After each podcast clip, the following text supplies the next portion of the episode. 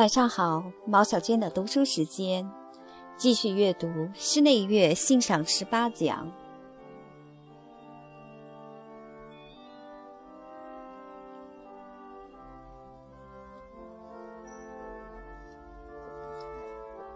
第一讲：早期室内乐，寂静的开端，黎明的苏醒。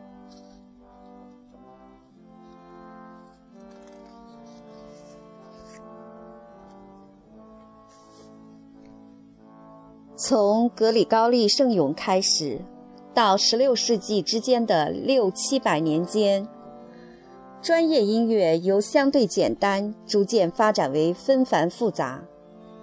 15世纪至16世纪中叶这段时间，后来被称作文艺复兴时期，声乐复调音乐已臻于成熟和完善，并在帕莱斯特里纳手中。达到前所未有的高度，独奏和重奏器乐曲也极大的发展起来。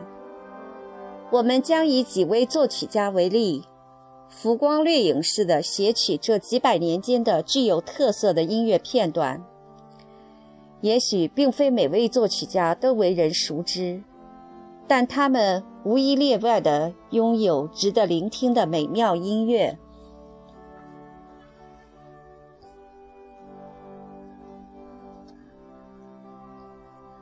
中世纪常被描述为黑暗的，教会势力独霸天下，在世俗领域与王权叫板，在地方实施专制的文化政策。但事实上，相当长一段时期内，教会是唯一的文化教育和传承机构。书籍，当然只是宗教方面的，由教士们誊抄和保存。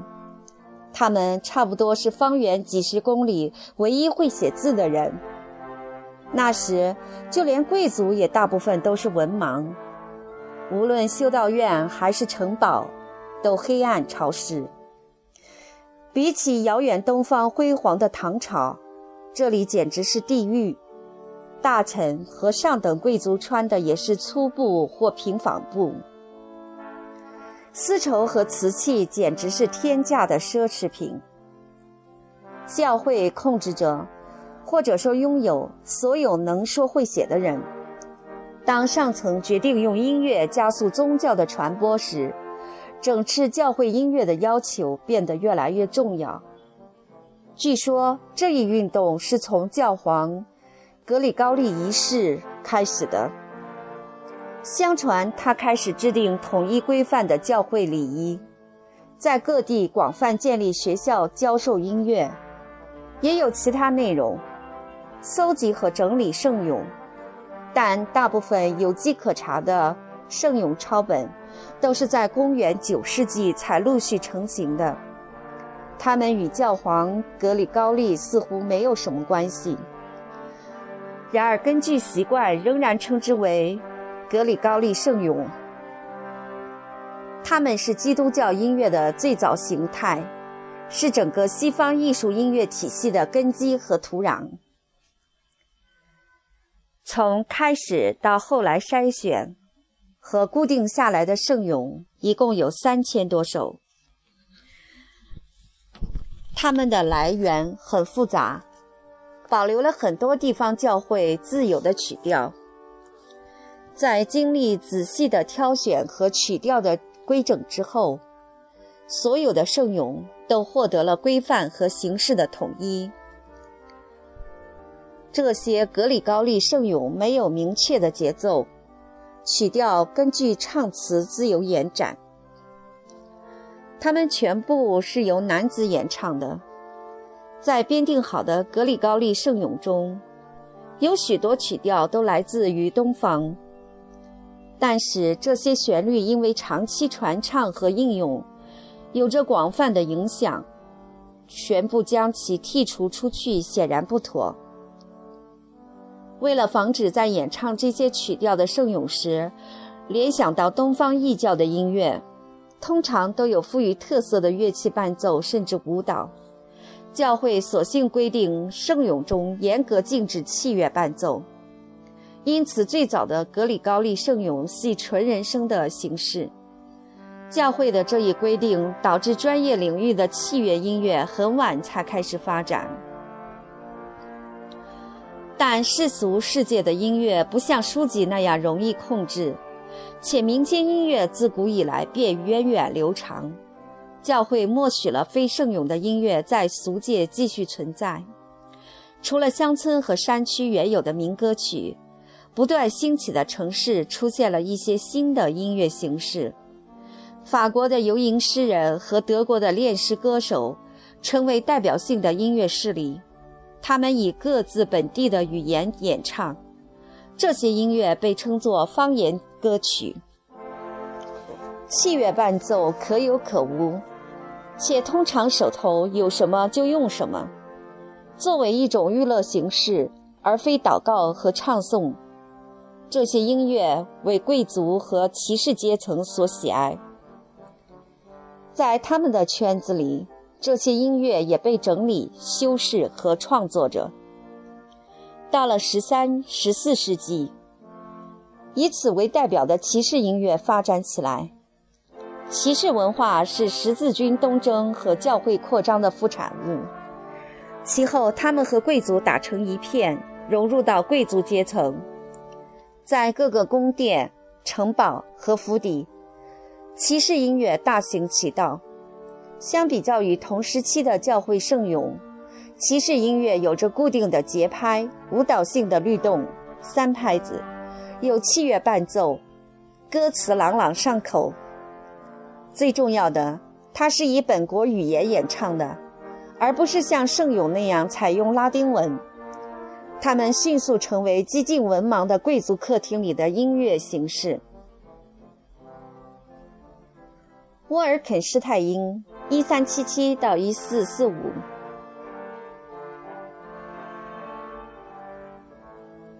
他的作品是骑士音乐的典型代表。如果你手头恰好有一张他的唱片，可以通过 CD 封册看到其中使用的乐器。在那个年代，竖琴还很简单，不能演奏今天的竖琴上那么多音。管风琴则是小型化的，不像教堂的管风琴那么复杂。尽管当时的教堂管风琴也较为简单和庞大，这些乐器都是为歌曲伴奏的，偶尔会有一些独立的小曲，是器乐独奏和齐奏的形式，是室内乐的早期形式。借此机会，我们对如下乐器略作介绍。竖笛起源于意大利，在文艺复兴时期和巴洛克时期都有广泛的应用。与长笛的横式吹法不同，竖笛是竖直吹奏的，它的音色醇厚甜美。早期的竖笛只能吹奏自然音级的音，所以表现力较受限制，但因其上手简单易学。在民间广泛流传。轮擦提琴的声音非常有特色，听起来带有明显的摩擦音。它的外形看起来像是小提琴一般，但不是用弓来拉奏，而是在琴的下端有一个木质的轮子撑着琴弦，连接着手柄。通过手柄摇动木轮旋转摩擦琴弦而发声，因为可以连续不停转动轮子，故可以获得连续的发声。典型的轮擦提琴的指板有品格，或是设计成更复杂的键盘式，这样减低了演奏难度。任何人都可以通过按捺不同的品格获得相应的音高。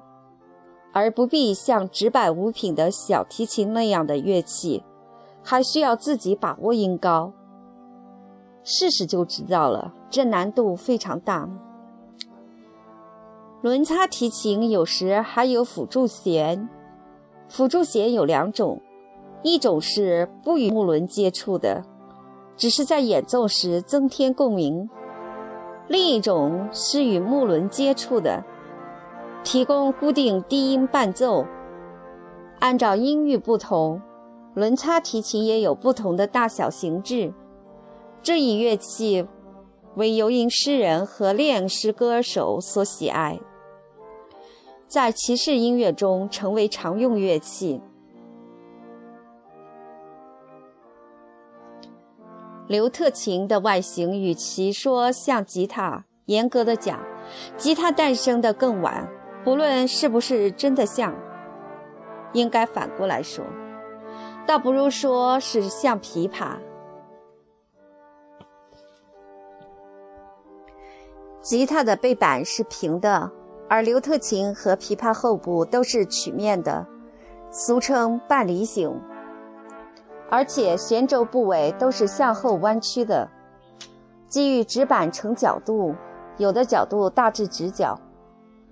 而刘特琴与吉他和琵琶都不同的是，刘特琴的琴弦中有几乎一半是所谓的同音辅弦，起共鸣和增大音量作用。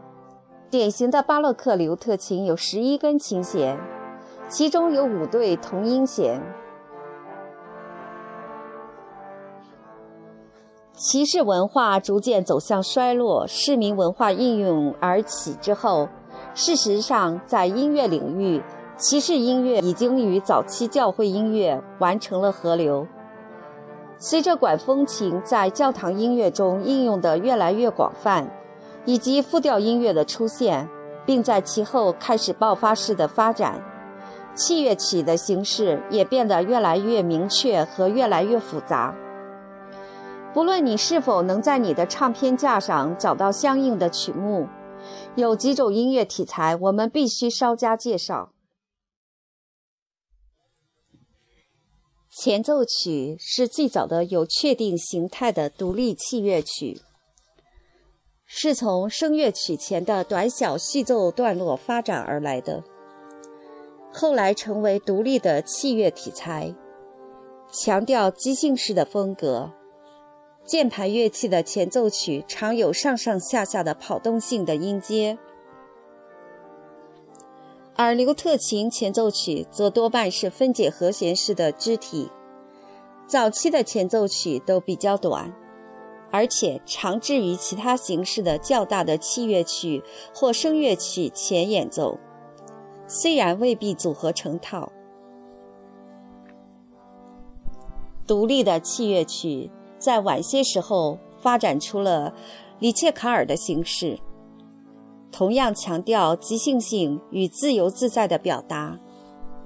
随着音乐的发展，他越来越倾向于在其中加入模仿性的因素，即先出现一个旋律，然后用第二个或者更多声部对它进行模仿。在德国，它被称作幻想曲。在这一时期，这两个名称没有实质上的区别。里切卡尔可以是独奏曲，也可以是几样乐器在一起的重奏曲。后来的许多采用模仿手法的题材，都与它有着联系。这一名称一直到巴洛克晚期，还有作曲家如巴赫在使用。从早期音乐一直到巴洛克时期。许多题材混乱的称谓，显然与机械时代前不方便的交通大有关系。作曲家们都按当地习惯或自己的偏好，随意应用某个题材，或为自己的小曲信手拈来名字、曲体。这种称谓的混乱，有时也显示出某一体材历史上的不同来源。这些情况也体现在坎佐纳这样的形式中。开始，它是指声乐曲，特别是法国的上松，或是独奏器乐曲，键盘乐器或刘特琴。后来，只由上松改编而来的器乐独奏或重奏曲。然而，文艺复兴后期的具有对比性段落的较为复杂的坎佐纳。却未必都源自上松。这类坎佐纳内部通常具有丰富的形式变化，具有明显的段落性。后来的奏鸣曲套曲结构与此有着渊源。十五世纪至十六世纪中叶这段时间，后来被称作文艺复兴时期。教会的声乐复调音乐已臻于成熟和完善，并在帕莱斯特里纳手中达到前所未有的高度。独奏和重奏器乐曲也极大地发展起来。在做了前面的种种介绍之后，我们将以几位作曲家为例，浮光掠影似的写取这几百年间的具有特色的音乐片段。尽管如下作曲家都未必是各自擅长领域里翘楚级的人物，加布里埃利除外，但他们无一例外都拥有值得聆听的美妙音乐。我们不以技术标尺为归稿，而是用心去感受那纯净明美的古乐韵味。约翰·道兰德，一五六三。至一六二六，是文艺复兴后期英国乐界最耀眼的明星。可惜他一生大部分时间都在欧洲游荡，英国皇室似乎始终对他不是很感兴趣。直到晚年，他才获得应有的荣誉。事实上，他的歌曲创作和刘特琴演奏很早就声名远扬，在他的同胞威廉·莎士比亚。声誉鹊起，笔耕不辍之时，道兰德也凭借数卷歌曲或哀尔曲集、《旅人》、亨利·诺埃尔先生的哀歌集等作品，为每一位音乐爱好者和城市乐师所推崇。在他身后，朝觐者的慰藉为他赢得了更高的荣誉。他的刘特琴艺术极为精湛。造诣深厚，相信他在其生活的年代有着频繁的独奏经历。只可惜他的纯器乐作品存世的不多，相当数量的是在别的作曲家的作品集中出现的改编曲。道兰德的作品中最有名的就是那首《潸然泪下》了。作曲家在自己的不同歌。曲集中频繁引用这一旋律，几乎成为他的个人名片。最早的版本是一首帕凡形式的纯器乐曲，后来加入歌词，成为刘特琴伴奏的歌曲形式。尚有加亚尔德舞曲形式的刘特琴曲和坎索特形式的重奏曲版本。这首曲子开始的音调有着下行的落泪动机。道兰德喜爱在音乐中加入象征性的文学意味。几年以后，他又完成七首帕凡舞曲，每一首都以原曲作为素材。虽然据考这首曲子的曲调另有来源，可能源自拉索斯的一首经文歌，但在道兰德的不遗余力的写作下，这首歌几乎成为17世纪英国最有名的一首曲调。他同时代的作曲家和后来的作曲家，频繁地引用这一旋律，独奏或重奏的器乐改编版有上百个之多。维奥尔琴也是文艺复兴时期广泛使用的弓弦乐器，一直延续到巴洛克时期。与后来的提琴族乐器不同的是。维奥尔琴有着斜溜的肩线，而小提琴则平缓得多。指板上有品格，小提琴无品，拉奏时置于腿上或是肘上。维奥尔琴族与提琴族类似，也有各种不同音区和声部的乐器。低音维奥尔琴要夹在两腿之间演奏。称作腿式维奥尔，或音译作维奥拉达甘巴，是这一时期主要的低音弦乐器。我们后来还会讲到它。上述的七首以潸然泪下为素材的帕凡舞曲收入在同名《潸然泪下》或称《七滴泪》的曲集中。这部曲集包含二十一首乐曲，全部是他以自己的歌曲为素材而作的器乐改编曲，为五把维奥尔和一把鲁特琴而作，采用凯索特重奏的形式。是文艺复兴时期重要的室内乐重奏文献，它事实上也称为变奏曲套曲。抛开技术问题不谈，这卷总演奏时长达一个小时。虽然作曲家并没有要求每次都必须整套连贯奏出的曲集，在当时可谓是同类题材中的鸿篇巨著了。以此为着眼点。听者可以快速地领略到文艺复兴时期英国的器乐风格。鉴于道兰德一生大部分时间在欧洲的学习和游历，事实上颇能够代表当时欧洲大陆的主要创作风格。同时，还可以听到富有特色的维奥尔琴和弹拨乐器鲁特琴的声音，可谓温绵素雅，古色古香。他们在一起组成的室内乐重奏形式，代表了当时常见的器乐搭配和组合。这样的声音回响在每座城市的世俗音乐生活中。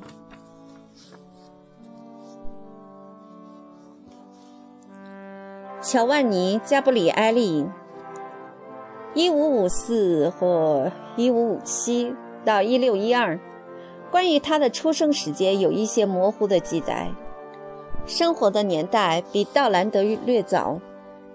作为一名意大利作曲家，他在声乐创作方面享有很高的声誉。他是另一位作曲大师安德烈·加布里埃利的侄子，拉索斯的弟子，许茨的老师。他是文艺复兴时期和巴洛克时期承前启后式的人物。作为威尼斯圣马可大教堂的管风琴师，他是叔叔安德烈的继任者。他在合唱音乐和器乐曲创作上都颇有创新，有着极高的成就，颇像后来巴赫的形式风格。尽管很多做法并非他的首创，但他敏锐地抓住其精髓，并且不厌其烦地极尽复杂和华丽之能事，将其推向极致。他代表了当时最高的艺术成就。作为威尼斯乐派的继任者，加布里埃利继续奉行所谓分制合唱的乐队和合唱配置方式。圣马可教堂拥有两架位置对称的管风琴，因此可以把合唱分成两组，分别置于两边，各自拥有器乐伴奏。加布里埃利将这一手法发展至登峰造极之境，圣马可教堂成为整个欧洲最先进的音乐势力。许多音乐家和信徒慕名而来，只为一闻加布里埃利之声。他那套著名的、包含在神圣交响中的强弱对比的奏鸣曲。乐队配置为两个四声部混合合唱团和两组木管乐器，其中拥有多部六到十六个声部的纯器乐的坎佐纳，完全超出了当时欧洲其他地区大部分音乐家的想象。他已经向大型编制的乐队形式迈出了重要的一步。他的器乐音乐的音响即将突破室内乐的结构尺度。他非常喜爱将弦乐和管乐交织在一起。他那令人惊叹的复调技巧，在写作超过四声部作品时仍然驾轻就熟。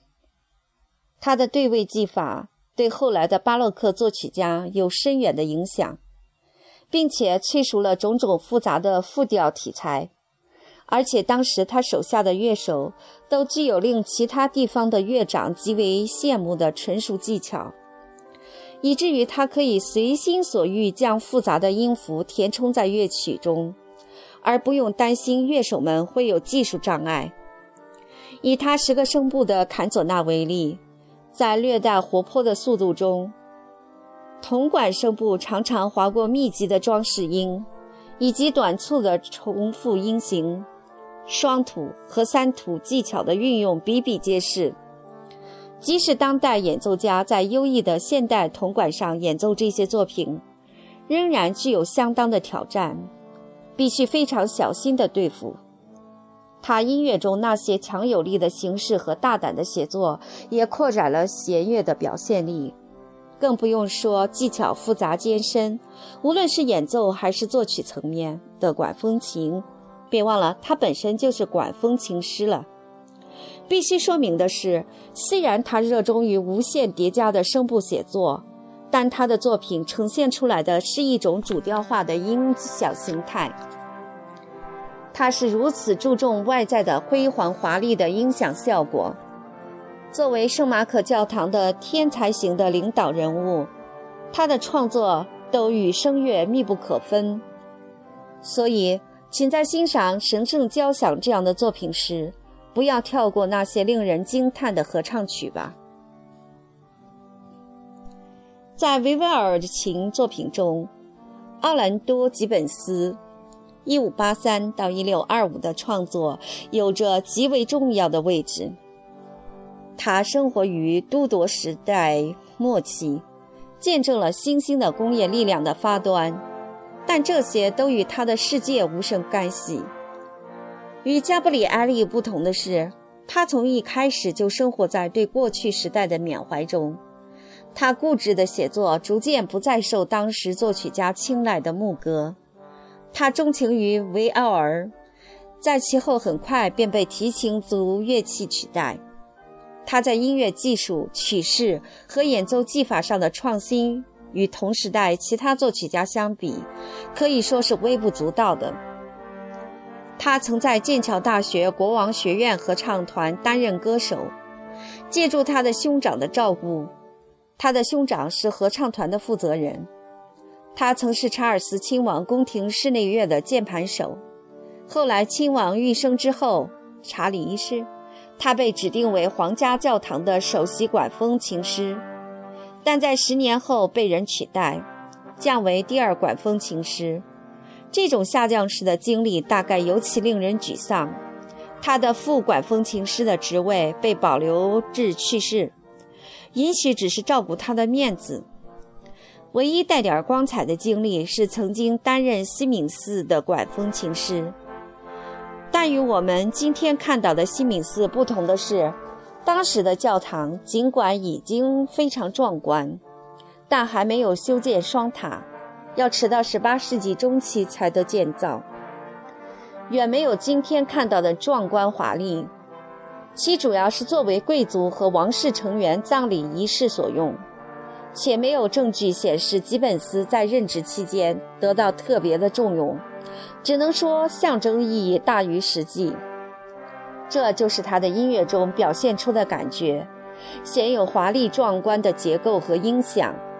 音乐带有平和的明净和均衡匀称的结构，很少能听到动力性的段落或是充满节奏锐势的音响。尽管很少明显的悲伤意味，但总能在其中感受到怀旧的色彩和一点点诗意的味道。他在二十九岁时写出了那首著名的《银色的天鹅》牧歌。收录在他的第一套五声部牧歌和经文歌集中。临死前的天鹅的歌声据说最美妙。这首短短的歌曲，便是以此说为蓝本，歌词多半是吉本斯自传的。最后唱道：“永别了，所有的喜事，死亡啊，快来合上我的眼睛。”歌词至此都非常儒雅。孰料最后还有一句：“现今世上傻鹅远比天鹅们更多，愚人比智者更多。”在文本中，天鹅还有另外的意思，往往借指才华横溢的诗人和才子；而普通的鹅，隐含的意思是蠢货。难掩郁郁不得志和孤芳自赏之意。好吧，歌词多少有些酸腐，好在你可以不用理会词义，音乐本身没有任何浮躁和令人不快的感觉。在某些录音中，你可以听到维奥尔琴合奏的版本。音乐带有明显的古风，意境不似有暮色，倒像是晨曦清新宜人。歌词只是发发牢骚，音乐却是纯净心灵的抒情。他的幻想曲大多是为维奥尔琴重奏而作的，可以看作是里切卡尔的形式。大多从三个声部到六个声部不等，曲调可能取自他自己的宗教歌曲或者牧歌，也有另创的。这些作品常常是以复调式的进行开始，是以连绵不断的线条肢体，纵向上的和声都很简单，甚至不如一百年前的作曲家，没有激动人心的表述。他也不喜欢新鲜怪异的音响。永远是自在、自然、自我的表达，任何的情绪都被限制在狭窄的范围内，有时能从中感受到世事如云，易散易聚之意。与此形式类似的是他的为器乐重奏而作的坎索特，也有相当的旋律是移植自他的牧歌或经文歌，甚至在当时。演奏时也较为随意，有时那些改编的重奏曲可以直接作为伴奏，没有演唱时就是独立的器乐曲。流行久远的题材，他也多有涉猎，比如坎索特形式的帕凡曲、加亚尔德舞曲。即使在这样的舞蹈性的律动音乐中，你也能感受到典雅和风趣。而不是跳动的热情，他的音乐就是这样，似乎永远难觅激情，永远都是清明优雅，让你的心灵永远是从黎明那一刻开始。在欧洲的另一隅，西班牙的作曲家们在文艺复兴时期的表现极为活跃。卡维松（一五一零的一五六六）是其中的代表人物。因为先天失明，其学习经历异常刻苦。他凭借自己的努力，逐渐跻身宫廷音乐的氛围之中，被聘为宫廷管风琴师和键盘手，并在此期间创作了大量的室内乐作品。他生前的大多数器乐作品都由他的儿子在其身后整理出版为竖琴。比维拉琴和键盘乐器作品集，这里面总共包括二百七十五首作品。